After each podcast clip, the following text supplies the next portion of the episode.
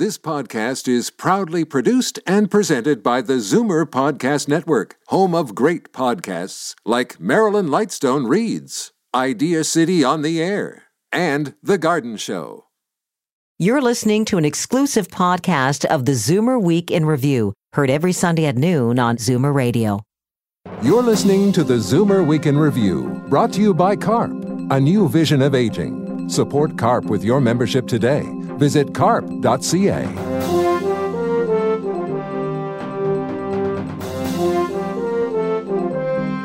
Good afternoon and welcome to the Zoomer Week in Review, all things Zoomer worldwide. I'm Libby Znaimer. Can you believe it's been 47 years since the Woodstock Music Festival? We'll talk with a Torontonian who was there and how the age of your parents could hold the key to how long you might live. But first, here are your Zoomer headlines from around the world.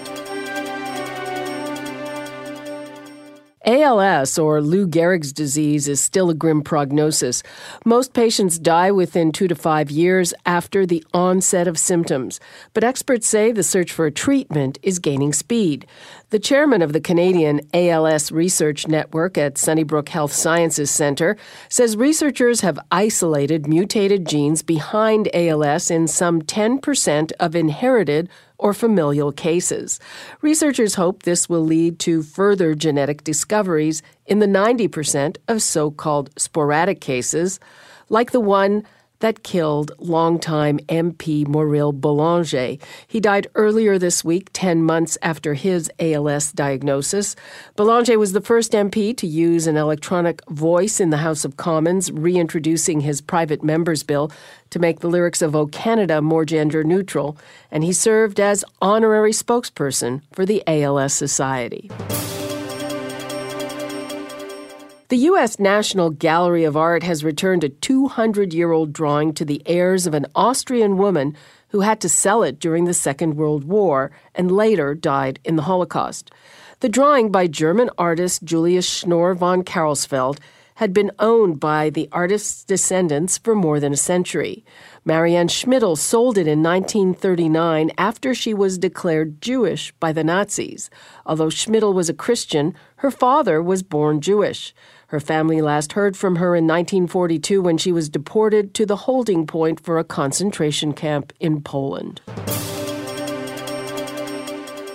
A big happy birthday to one of the greatest actors of a generation. Robert Redford turned 80 this week. He started his acting career in 1960, taking on roles in several TV shows, including The Untouchables and The Twilight Zone.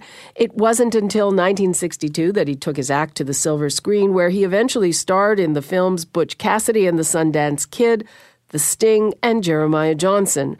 Redford was finally honored with an Oscar for directing the film Ordinary People in 1981. And a 102 year old woman credits a beer a day for living such a long life. South Carolina's Millie Bowers will celebrate her 103rd birthday later this month. She tells reporters she thinks it's her one pint a day, every day at 4 p.m., that has allowed her to reach such a great age. I'm Libby Znaimer, and those are your Zoomer headlines from around the world. It's been 47 years since the Woodstock Music Festival in New York, when hundreds of thousands of people crammed onto a muddy farm to watch some of the biggest names in music history perform live. By the time we got to Woodstock, we were half a million strong,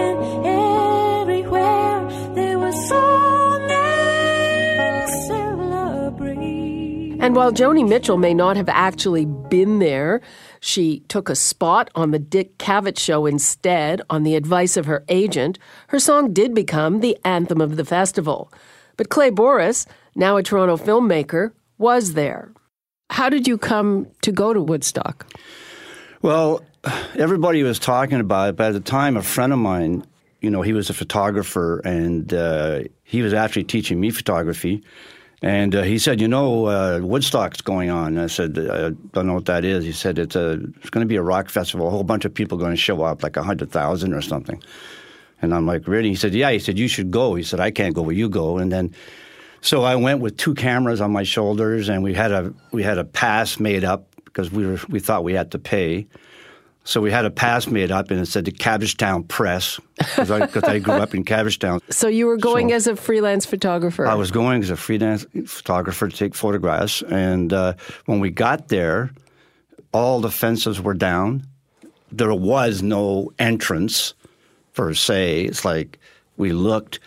I just saw this long fence and thousands of people, and people just walking in towards the stage. So I did the same thing. I just walked towards the stage. Nobody ever asked for a ticket or anything like that. and uh, were you surprised by the numbers that you saw there? I couldn't believe it. I mean, first of all, like we had somebody, a friend of a friend from Toronto, was I knew somebody in New York, picked us up, drove us there. So I started to get a little suspicious when there was like 15 miles of cars, bumper to bumper, and I thought, what is this? I'm just going into a farm to see a bunch of rock groups, you know. And uh, so when we came out and that fence was down, and I oversaw the whole area, which I took pictures of. I mean, there was so many people. I couldn't believe it. It was like I was in a dream world somewhere. It, nobody expected that at all. Okay, and uh, you had kind of picked up a girl on the way there. No, what happened was I used to hang out in Yorkville like everybody did, right? So uh, I saw, I met, I, I think apparently I, I went to one girl first and I was, hey, you want to go to Woodstock? And she looked at me and went, no.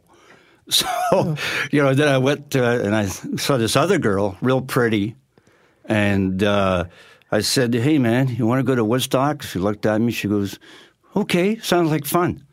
I said, "Well, okay." She says, "When do we leave?" I said, "I don't know. I think it's tomorrow. The next day, we'll just go." And I got a friend has a friend that's going to pick us up. And how do we get there? So we had to fly. And the time you could get a student uh, uh, price for a flight for it was sixteen dollars. So it was thirty-two dollars to go there and back by by plane. Couldn't believe it. You know, there were so many people that I ended up. I suggested to the girl that we tie a rope around each other from our, our you know, around our waist because I lost my buddies. And I said, you know what, they just disappeared. I don't know what the hell happened to them. We were all hanging out together. And so uh, we put a rope around each other, and uh, people would say, hey, what are you, man? Like, you own this chick? Are you, what is this? And I'm like, what? People were saying things like that, but it was purely just so we wouldn't lose each other. What's your recollection of the music and the atmosphere? Was it really kind of all peace and love? Yeah, it really was uh, peace and love. I mean, it was the thing I remember the most is like when the music finally started, and I mean, it was Richie Havens came out first, and then Joan Baez. These were people I'd never heard of before. I had never heard Joan Baez. She came out. Her voice was like an angel. It was it was like being in a surreal world. And then you know Janis Joplin I heard for the first time, and all these other people. It was like these were all groups, a lot of them that weren't very popular until Woodstock, and then we all then we all heard about them. I think a lot of people after Woodstock went out and bought albums of the people they heard. Was the feeling peace and love among the people who were there to participate? Yeah, it really was. I mean, you never felt threatened in any way. Um, you know, like nobody was violent, uh, nobody was pushy. Um, people were just there to listen to the music. What do you think when you think about it now? Would such a thing be possible now? I don't see. I don't know. I, I don't think it, it would be possible now because uh, people would be aware of it too much, and because of cell phones and everything, everybody would talk and say, "Hey, don't come here. There's like half a million people. There's nowhere to park. There's no food. There's nothing." You wouldn't have to tie a rope around your buddies. That's right. You could just use a GPS now. and uh, what from the experience stayed with you or shaped you? Well, I ended up taking a lot of photographs, which uh, to this day I still sell. And uh, as a matter of fact, I, I, I sold uh, the picture of me, the girl with the rope, to the Toronto Star when they did the article on me. And then I went on to become a filmmaker. And uh, so I became a film director. And well, actually, I'd already done my first movie when I went to Woodstock. But And were you able to actually file any of those pictures sort of in time for newspapers? Um, no, not really, you know, because at the time I think there were so many people that took photographs, uh, it didn't really mean anything. it's not until when the 40th anniversary came out, I started putting them on uh, online, and uh, you know, so people could buy them, and you know, once in a while I sell one, which is great. And so now, what do you think when you look back on it? Um, well, when I look back, I, I, can't believe that I was there, but I'm really happy I was there. And it's one of those things when you people are talking and they talk about Woodstock, and I say I was there, and they go, "What?" It's like people, it's, it, people don't believe that you were, and I'm like, well, you know, why would I say I was there? But but I've got the photograph to prove it, and then that shuts everybody up. Okay. Clay Borris, thanks so much. Okay, you're welcome. Thanks for having me. That was Clay Borris, who joined us to talk about his experience at Woodstock 47 years ago this week. I'm Libby Znaimer, and this is the Zoomer Week in Review. Coming up next, a study out of the UK that suggests if your parents get past a certain age, you will too. You're listening to the Zoomer Week in Review, brought to you by CARP, a new vision of aging. Support CARP with your membership today. Visit carp.ca. Welcome back to the Zoomer Week in Review. I'm Libby Znaimer. Scientists have long suspected that the lifespan of parents holds clues to how long their own children will live. Now there's evidence from a new study which shows that if your mother and father reach their seventh decade, you probably will too. Dr. Janice Atkins, the lead researcher and medical fellow at the University of Exeter in England, joins us. Dr. Janice Atkins, thank you so much for joining us. Hi. What did you find? So in our study, um, it was a large cohort of middle-aged adults that we were studying of almost 200,000 people. Um, and the basic relationship that we found is that the longer your parents live, the longer you're likely to live as offspring. And also the lower your risk of the number of cardiovascular conditions and also cancer. According uh, to what I have on, on the study, 70 seemed to be the bar that you use that if you have a mother or father who lives till 70, uh, your chances of living until 70 increase. Why did you set it at that particular age? So we look, we didn't really set it at that age. We looked at the overall trend across ages, but we saw in particular bigger effects in those parents um, that were above 70. And what we found is that parents that lived an extra decade beyond 70, the risk of death um, in the offspring decreased by 17% every decade of additional survival in the parents. And was that surprising? Um, I think we, we, expected that, and previous studies have shown quite quite similar results. Um, but the new thing about our study is that it's a lot bigger than any studies that have been published before. Um, and we also found that parents' length of life wasn't related just to offspring's length of life, but it was also related to several new cardiovascular conditions that haven't been shown before. Uh huh, such as? So, such as um, heart failure, such as atrial fibrillation. Um, it was also linked to risk of stroke, risk of heart disease. So, quite quite a few different cardiovascular conditions. So, uh, just can you just explain how it was correlated? Yeah. So, the longer your parents live, the less likely your chance of developing one of those diseases in older age.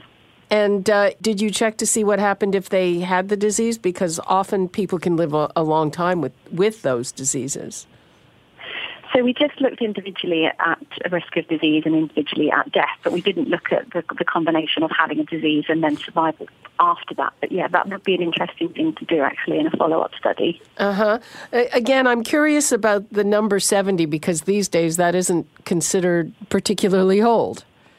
Yeah, that's right. I think it's basically anything past 70, I guess, was seen as a benefit. So, as I mentioned, for a decade past 70, so if, you, if your parents live to 80, you've got a 17% decrease in risk.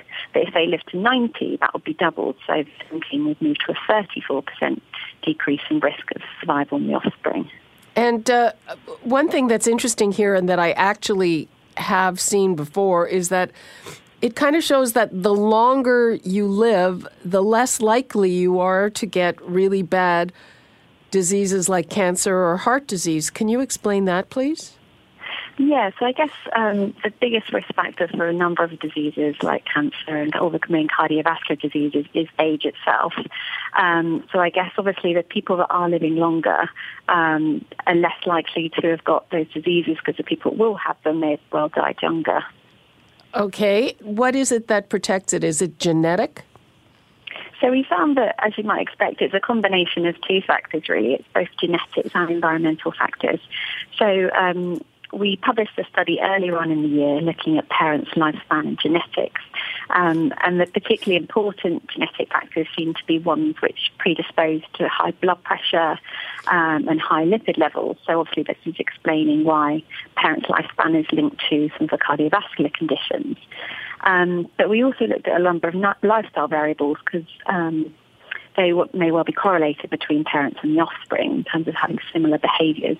Um, and things like smoking and high alcohol intake and low physical activity, they all seem to help explain this relationship as well. What conclusion do you have in terms of uh, what we can all do to make sure we live longer?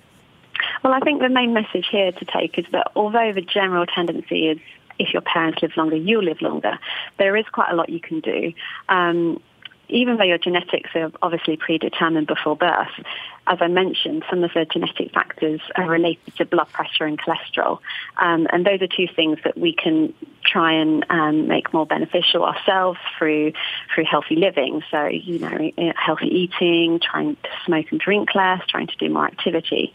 So I think there is a really positive message here that you can try and improve your own risk of healthy aging um, by doing all those kind of healthy living type activities. Okay. Dr. Janice Atkins, thanks so much. Okay, thank you very much. That was Dr. Janice Atkins from the University of Exeter Medical Center. I'm Libby Znaimer, and you're listening to the Zoomer Week in Review. After the break, this week marked the final concert for the Tragically Hip, playing their last show in their hometown of Kingston, Ontario. We'll have the story of Gord Downie when we return. You're listening to the Zoomer Week in Review, brought to you by CARP, a new vision of aging. Support CARP with your membership today. Visit carp.ca. Welcome back to the Zoomer Week in Review, all things Zoomer worldwide. I'm Libby Znaimer. It's time for your International Arts Datebook tips for those of you who are jetting around the world. Here's Jane Brown. The Edinburgh International Book Festival, on now till the end of the month, is featuring a theater adaptation of short stories by Canadian Nobel laureate Alice Munro. The View from Castle Rock imagines the experiences of Munro's Scottish ancestors who sailed to Canada in 1818. Munro is considered the world's greatest living short story writer. In London, the Old Vic is playing host to a musical adaptation of Bill Murray's classic 1993 film Groundhog Day. Danny Rubin wrote both the film and the stage show, which is receiving rave reviews. At the Art Institute of Chicago, curator Michael Raz Russo has mounted an exhibit called Invisible Man Gordon Parks and Ralph Ellison in Harlem to honor two major figures in American art and literature. It runs through August 28th. And in Los Angeles, there's a new sculpture in Echo Park that honors the city's gun violence victims. The 20 foot wide memorial is made from residue soaked up from locations where the victims died. I'm Jane Brown, and that's the International Arts Datebook. The Tragically Hip played their final concert in Kingston, Ontario last night, marking the end of an era in Canadian music. The band announced earlier this year this tour would be their last after frontman Gord Downie announced he'd been diagnosed with terminal brain cancer. The Man Machine Poet Tour, starting in Victoria and ending in the band's hometown, was a chance for Canadians to wish Gord well and to celebrate more than three decades of the hip's music. The band was founded in 1984 and released 14 studio albums, finding success in the late 80s and early 90s with the release of Up to Here, Road Apples, and Fully Completely.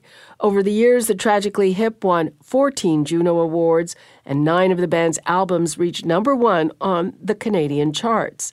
Let's hear one of the band's best known hits that's become something of an anthem for this year's tour. Here's Courage by the Tragically Hip.